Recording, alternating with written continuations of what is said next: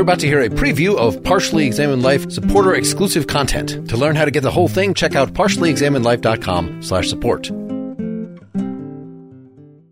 Just some context before you hear it. Our availability and enthusiasm surrounding the Marsilio Ficino reading was low enough that we decided not to have a full part three to that discussion. But Wes and I did have a nightcap that we spent about half of reading additional quotes from Ficino. You're going to hear a sample of that right now. You're reminding me that this thinking about this, the idea that the tendency towards propagation is right. There's a drive element to it. Of course, subjectively, or for animals, for instance, no animal says, Oh, I want to reproduce myself. There's no subjective desire to reproduce. Mm-hmm. And the same thing in humans. There's just some people want to have kids, some, some don't, but generally people want to have sex and they want to have sex because it's pleasurable. And to call that a reproductive drive or urge is, is odd, right? Unless you can make philosophical sense of that, right? And this is the Platonic idea in the, in the symposium, which is that love involves the urge to reproduce in the presence of beauty or reproduce beautiful forms. Strangely enough, we can't, that doesn't really work with sex very well. Reproduction is a kind of byproduct of sex, but the primary desire is for the sexual experience itself. Unless we do some psychology and we say, we do all that Hegelian stuff where right? He's talking about I lose myself in the other person and I find them again. They have my soul. I see myself in the other. All that mutual recognition stuff. That's where the reproduction shows up.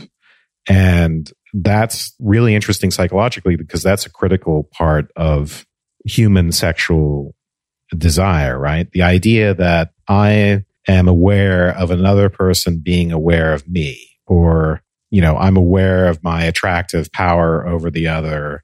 You see what I'm saying? There's a reproductive element in mutual consciousness that sort of vindicates the idea that actually we do look for reproduction. We look for the urge for self consciousness or something like that, or for attention from others is a kind of reproductive urge. Um, I have to reproduce myself in the in the other in order to actually even be myself.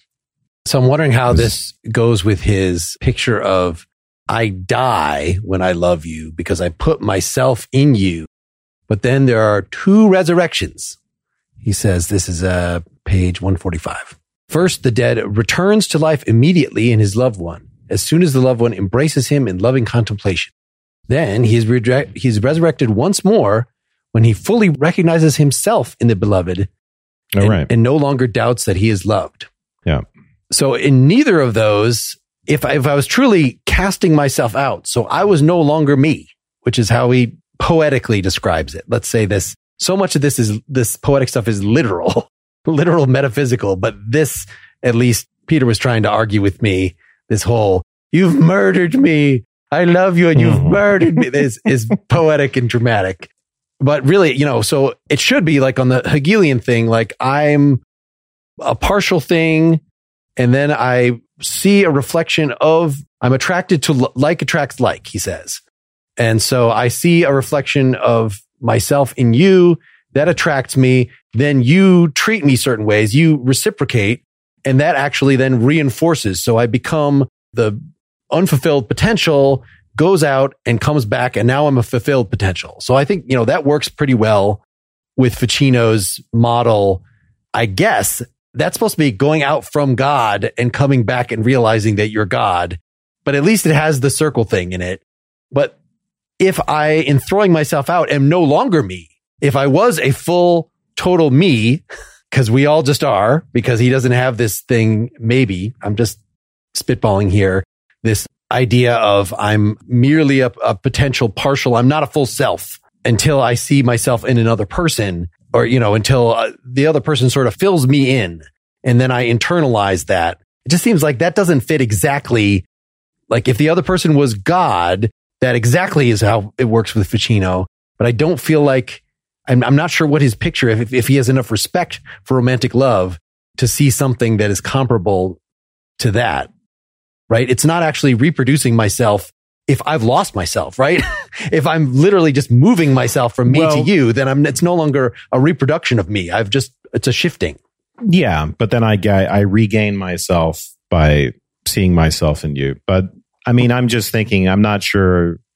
So I'm being a little bit more speculative, mm-hmm. but the, you know, so how it squares exactly with Ficino, I'm not sure. But the idea for me is that part of loving and being loved is, you know, or, or just let's say part of, I'm not which, sure which part of it is, but part of loving and being loved is the desire to be seen, the desire to be represented, right?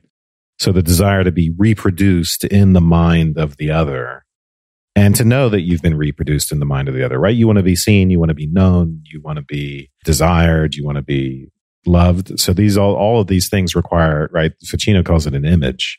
There's got to be an image of you and the other, a reproduction, a representation. And sometimes they, you know, he even goes in a little bit about, let's see, it's kind of like the equivalent of transference in psychoanalysis. This is in chapter six of the sixth speech, but you know, sometimes when we love someone and they, and the image is lacking, we kind of work that over a little bit and reform it. You know, in other words, we overvalue the other, especially in the beginning if we're infatuated and we treat every little flaw, the things that later might drive us crazy as, as, you know, cute and, and charming. But anyway, the thing that interests me with the metaphor of reproduction is the idea that I want another to represent me and then I want to be aware of their representation. So I need a mediated contact with myself. I don't just want the raw or even to be self-conscious, right? I guess the Hegelian view is, you know, self-consciousness requires that mediating factor, even if I've internalized it. It's not just that I can look at myself. I have to look at another looking at me in order to look at myself. Right. So this is making me want to return to Kierkegaard. I know we had talked about either doing either or, which does have stuff about sensuality, you know, the Don Juan uh, famously and transcending that in favor of the moral and then the theological. Or you had brought up something specifically about love. Yeah, it's called Works of Love.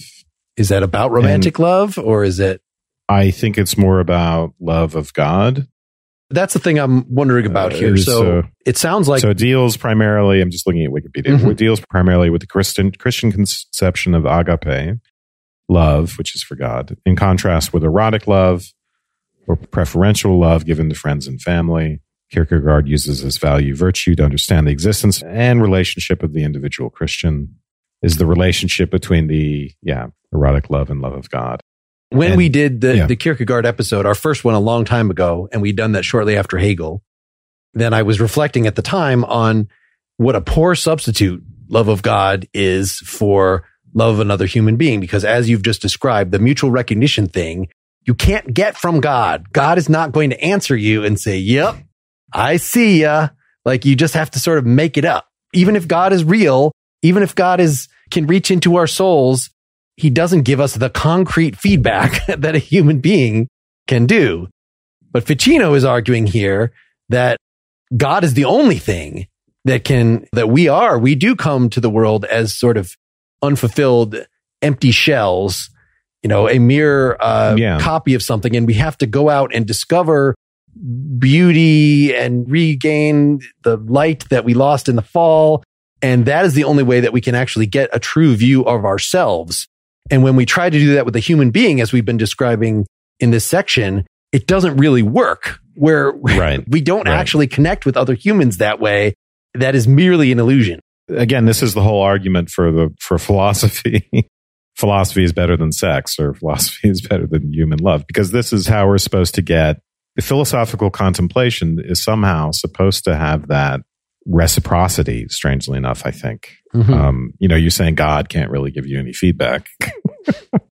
can't say I love you back, but somehow we get, you know, our relationship to the divine. You know, obviously there's worship and prayer, but I think for someone like Ficino and for, for philosophers, it really is about philosophical activity, philosophical contemplation. And that is, of course, you know, on the Hegelian account, that is the absolute coming to know itself, right? So there is that circle, there is that mm-hmm. return kind of embedded there. There's a way in which it feels contemplative learning feels like there is reciprocity. Maybe that's the that's the wonderful thing about it. It's the St. John's magic. you read the text and you do it actively and you feel like you are in a dialogue with a being or something like that or with another. Well, that might be how the solution to the religious version, because I'm imagining a personal relationship with God, you know, the, the radical, mm. which is probably is more what Kierkegaard is. But I think a, a Christian might respond to the way I was just describing it is, well, God's feedback to you is the good book is engaging with it and with other theologians and with, you know, the whole tradition, importantly, so God is giving us feedback. God is saying, I love you, but maybe you should do these things better. Maybe you should follow the law better. Like that, that is kind of like, you know, in a relationship, except that the person that you're in a relationship with is might have all sorts of irrational demands of you. Whereas God's demands would be only that you be maximally virtuous as opposed to, can you just fulfill my whims? You know, you know, imagining mm. a particularly bad influence as a lover. Yeah. I mean, the feedback we get is everything we get by brushing up against reality, right? So in the case of the sciences, the feedback is the results of the experiment. We do things to nature and then we certainly end up with more than we started with. We get feedback in that sense. And then I think you could do the same sort of thing for philosophical contemplation, right? So if we discover, like Aquinas, we discover all these proofs for the existence of God, or we discover God's properties, in a way, we have gotten to know God. And one could even say that that's God's communication to us. But yeah. Maybe it is like the universe. If you hold certain views of God, then if you are not on the right path, you know, the universe will tell you in various ways. You'll fail in various ways, right? because God only commands us to do reasonable things, to be virtuous and on the whole platonic model. You don't by being the vicious ring of Gyges. I will use the ring of invisibility to take all I want and become a tyrant. Things don't work out for you. like the universe will show you that, oh, actually, you thought this would put you on top of the world, but you're an empty husk. You're living completely right. unfulfilled life. All that suffering you're doing is just God looking back at you. it's like Nietzsche, you know, you look into the, uh, stare into the abyss, the abyss stares back into you. If that sounds like the kind of thing that you want to hear more about, then please go to partiallyexaminedlife.com slash support. Thanks for listening. Into Ram Power Days and experience the raw power of the Ram 3500. With available best in class torque and towing among 350 3500 pickups when properly equipped. Strap yourself in for one powerful ride in the Ram TRX with the most horsepower of any gas pickup ever built. Or the Ram 1500, awarded number one in driver appeal among light duty pickups by JD Power three years in a row. Hurry into Ram Power Days going on now. For JD Power 2022 U.S. award information, visit jdpower.com/awards.